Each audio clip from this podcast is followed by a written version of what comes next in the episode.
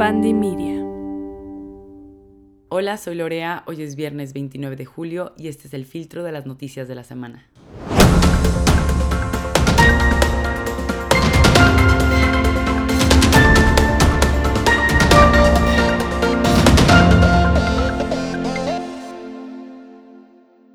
Hola, ¿qué tal todos? ¿Cómo están? Espero estén listos ya para todas las noticias este viernes, también listos para el fin de semana. Bienvenidos al filtro con su periodista de confianza, Lorea Pérez y vamos a empezar. En política, AMLO acaba de firmar un decreto para proteger la reserva del jaguar. Es una zona que está cerca de Tulum. ¿Y por qué acaba de firmar este decreto? Pues bien, el juez Adrián Fernando Novelo informó que mantiene su decisión de detener la construcción del tramo 5 del tren Maya hasta que se resuelva el juicio. Recordemos que aunque Fonatur, es decir, el Fondo Nacional de Fomento al Turismo, dijo que ya tienen los permisos de la Secretaría de Medio Ambiente, el juez dijo que estos permisos no eran válidos, pues se tenían que tener antes de iniciar la construcción.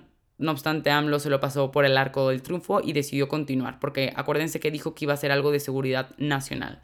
Entonces el juez mantiene su decisión. Ante esto se viene una crisis para el presidente, pues varias asociaciones lo están culpando. Entonces su salida o su patada de ahogado fue firmar este decreto para proteger la reserva del jaguar. Esta reserva cuenta con 2.249 hectáreas, es una de las más pequeñas de Quintana Roo.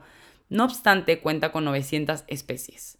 Ahora bien, que sea un área protegida significa que está prohibida la descarga de contaminantes, que no se pueden desviar flujos hidráulicos ahí, que está prohibida la introducción de especies nuevas, que no se puede cambiar el uso de suelo y que no se pueden realizar obras. Por otro lado, o más bien siguiendo con la línea de AMLO, el presidente acaba de pactar con varios empresarios sinaloenses una inversión de 8 mil millones de pesos para la presa de Santa María. Los empresarios fueron con el presidente a Palacio Nacional y ahí conversaron sobre qué hacer con esta presa. Finalmente se decidió continuar con la construcción de la misma y va a ser una coinversión público-privada, como mencionamos, de 8 mil millones de pesos. La parte privada evidentemente la van a poner los empresarios de Sinaloa, pero la parte pública se va a poner de lo que se obtenga del sorteo de la Lotería Nacional que se va a realizar el 15 de septiembre. Recordemos que AMLO ahora está buscando dinero de diferentes fuentes ya que ha gastado más de lo presupuestado en muchas ocasiones y con muchos de sus proyectos. Simplemente para el tren Maya, el presupuesto original era de 150 mil millones de pesos. Ahorita ya va en 409 mil millones de pesos. Para Dos Bocas eran 163 mil millones de pesos y ahorita ya va en 245 mil millones de pesos. Este presupuesto no sabemos si se debe a incompetencia por parte de la gente que está creando estos proyectos o porque algún dinero se desvía por uno y por otro lado, ¿no? En Nacional hay un nuevo video de Luz Raquel Padilla. Recordemos esta mujer que fue quemada la semana pasada por uno de sus vecinos, le lanzaron alcohol y le prendieron fuego y murió tres días después porque el 90% de su cuerpo estaba quemado. Pues bien, ahora la fiscalía aseguró que tiene un video en donde se ve que ella misma va a comprar el alcohol y el encendedor. Sin embargo, yo vi personalmente este video y de verdad es casi imposible ver que está comprando alcohol y un encendedor en particular. Sin embargo, la fiscalía dijo que bueno, ya es una posible teoría en la investigación. Aseguró que esto no se trata de revictimizar ni criminalizar a Luz Raquel Padilla.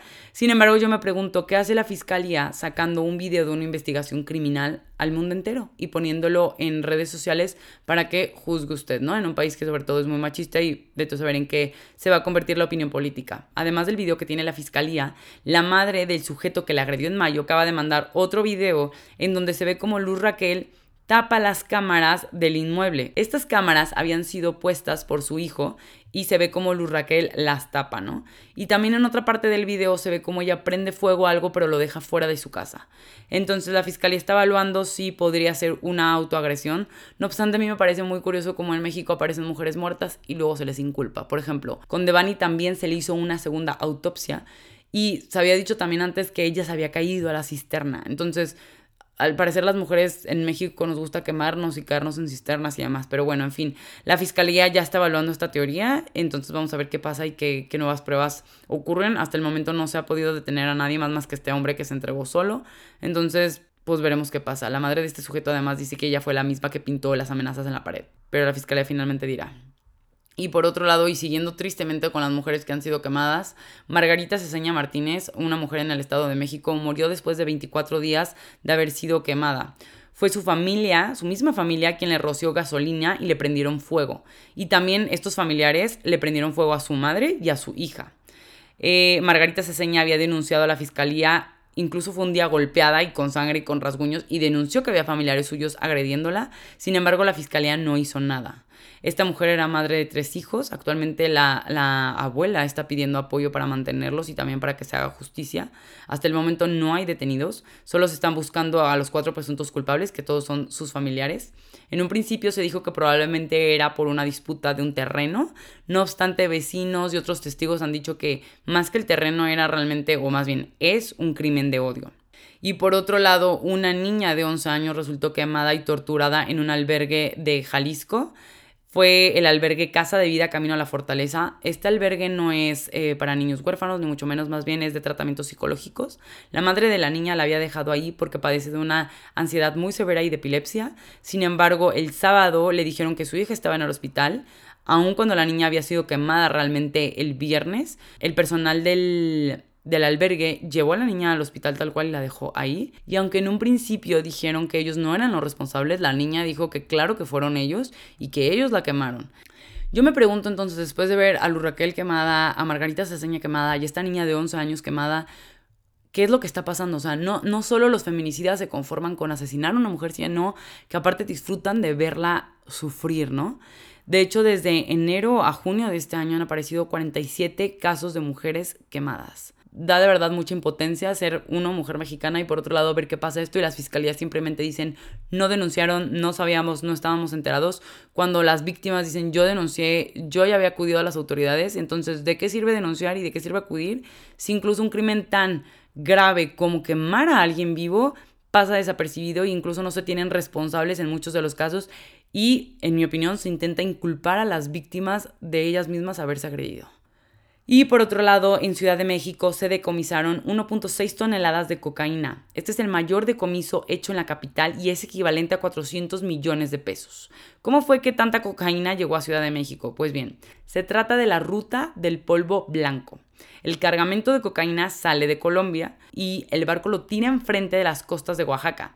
Ahí es recuperado por los narcotraficantes, quienes lo llevan en camiones por la carretera de Oaxaca-Puebla y llega finalmente a Ciudad de México. Este último cargamento que fue decomisado iba la mitad para Ciudad de México y la otra parte para Los Ángeles. Hasta el momento hay cuatro detenidos que ya están en el reclusorio norte, son presuntos culpables, aún no se les ha inculpado, y se cree que estos pertenecen a algún cártel de Sinaloa o de Durango.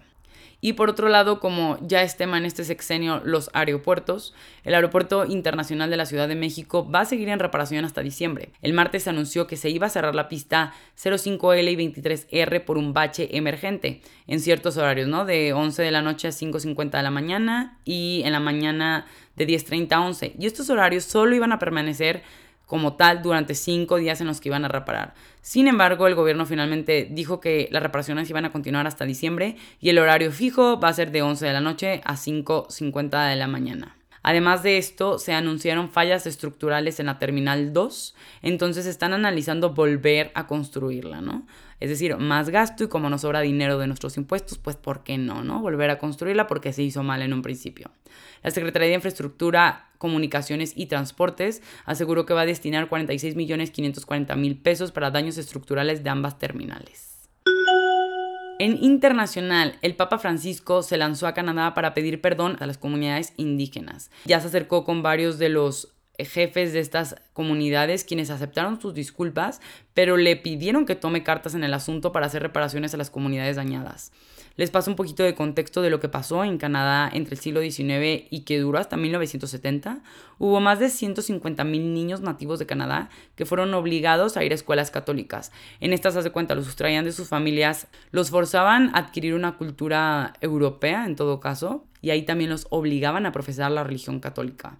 Se reportaron que hubo abusos físicos, sexuales y emocionales para todos estos niños e incluso hubo más de 6.000 niños que murieron en estas instituciones. De hecho, no sé si se acuerdan, pero en meses pasados se encontraron cuerpos o bueno, los restos de los cuerpos de estos niños cerca de estas escuelas. Además, estas escuelas fueron financiadas por el gobierno de Canadá, entonces había una financiación entre la Iglesia Católica y el gobierno canadiense para intentar hacer que estos niños integraran esta cultura que venía de Europa. Ahora Francisco va por todo Canadá, por diferentes ciudades, para pedir disculpas a estas comunidades indígenas que se vieron afectadas. Por otro lado, Rusia acaba de decir que se retira de la Estancia Espacial Internacional.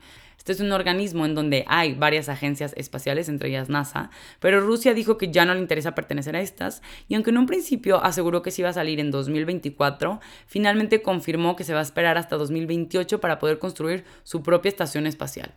Cuando la guerra comienza, Rusia y Estados Unidos, digo, tenían diferencias evidentemente, pero no hubo mayor problema en cuanto a las operaciones espaciales. Es decir, seguían yendo astronautas rusos en naves estadounidenses y no había mayor problema. Pero ahora la relación se ha deteriorado aún más y Rusia ya dijo, ya no quiero tener nada que ver con Estados Unidos, ni siquiera en el espacio.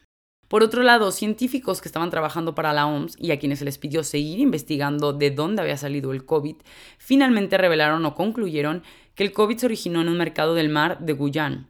La investigación fue publicada ya en la revista Science y la conclusión es básicamente que el COVID surgió en el Guanan Seafood Market en Guyana, en China, de un animal, no se sabe exactamente de qué animal, pero sí se detectó que probablemente hubo dos variantes que se introdujeron en humanos entre noviembre y diciembre de 2019.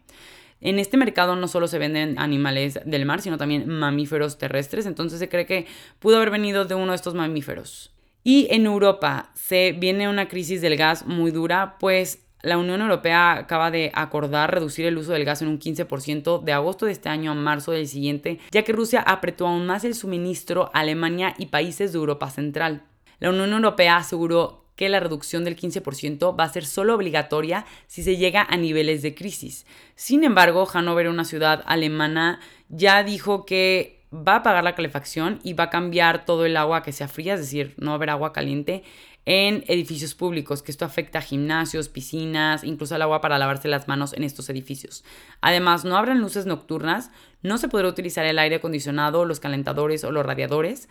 Y esta afectación, o más bien, estas medidas tan drásticas que está tomando esta ciudad, se debe a que Alemania depende en un 55% del gas que viene de Rusia. Es una cantidad bastante grande y el precio del gas ya subió un 9% en toda Europa. Entonces Alemania se está viendo gravemente afectada y ya están tomando medidas. Veremos qué ocurre. Y en deporte, Neymar se va a juicio por corrupción. Su juicio está programado para el 17 de octubre y básicamente es Barça versus Neymar por corrupción en el contrato que hizo con el equipo azulgrana. La fiscalía pide dos años de cárcel para Neymar por haber realizado este acto de corrupción en el contrato. Y por otro lado, la Premier League, es decir, la Liga Inglesa de Fútbol, tiene por primera vez a una presidenta mujer. Se trata de Alison Brittain, quien obtuvo la votación unánime por parte de los 20 equipos. La ahora presidenta, o bueno, todavía no presidenta, comenzará en 2023 su cargo. Y en una noticia bastante triste para todos los fanáticos de la Fórmula 1, el corredor alemán Sebastián Vettel anunció su retiro. Dijo que quiere enfocarse más en su familia y en otros intereses. El piloto fue ganador de cuatro campeonatos de la Fórmula 1 con el equipo de Red Bull y también estuvo en Ferrari y finalmente en Aston Martin. Acabará su temporada 2022 y se retirará finalmente de la Fórmula 1. En curiosidades, Shakira se va a juicio por fraude en España. Rechazó el acuerdo que le ofrecía la Fiscalía Española y ahora enfrenta cuatro delitos contra Hacienda Pública por defraudar 14.5 millones de euros. Y la cantante dijo que no le importa de lo que le estén acusando, que ella confía en su inocencia y que confía en que las autoridades van a tomar la decisión correcta. Por otro lado, una familia española entregó 2.000 piezas prehispánicas a México. La familia decidió mantenerse en el anonimato total, pero mandaron 19 cajas con todas las piezas. Ahorita las tiene el Instituto Nacional de Antropología e Historia y se exhibirán en el Museo del Templo Mayor. Y por otro lado, científicos del Museo de Historia Natural de Reino Unido encontraron 30 especies nuevas en el fondo del mar. Lo hicieron con un vehículo de control remoto en el Pacífico Central. Estas especies viven en profundidades de entre 3.100 a 5.100 metros. Ya para terminar el podcast como comentario final, no sé si vieron que Volodymyr Zelensky y su esposa Olena Zelenska, es decir, la primera dama y el presidente de Ucrania, se tomaron fotos para Vogue el reportaje fue titulado Retrato de Valentía y la fotógrafa a cargo fue Annie Leibovitz. La pareja ha sido muy criticada pues se ha considerado que banalizaron la guerra, incluso que están intentando hacerla como de moda o casi algo elegante, cuando hay gente que murió y gente que sigue muriendo y gente que quedó atrapada y que tuvo que emigrar a otros países. Entonces, yo creo que el efecto quería ser como mostrar a, a un presidente y una primera dama muy valientes, pero realmente lo que ha pasado es que de ser Volodymyr Zelensky uno de los presidentes favoritos, yo creo, del mundo al estar al pie del cañón con sus tropas. Ahora dicen como que está haciendo una sesión de fotografía para Vogue cuando estamos en plena guerra. Y les dejo la reflexión a ustedes. ¿Qué opinan? ¿Estuvo bien que hicieran la sesión de fotos o realmente fue solo una manera de... Pues realmente ni siquiera sea una manera de qué. Es muy extraño que estén en, estés en medio de guerra y vaya una fotógrafa de moda a tomar fotos literales en donde gente murió, ¿no? Pero bueno, les dejo la opinión a ustedes. Esto es todo por hoy, espero les haya gustado el filtro de la semana. Recuerden que si tienen cualquier pregunta nos pueden contactar en el filtro podcast o en mi cuenta personal de Instagram, Lorea Peir. Compartan este podcast si les gustó para que todos sus amigos se enteren y puedan conversar de más noticias. Los espero el siguiente viernes. Adiós. El filtro es producido y conducido por mí, Lorea Pérez Iriarte, con producción ejecutiva de Mariana Solís y Jero Quintero. Este es un podcast de Bandy Media.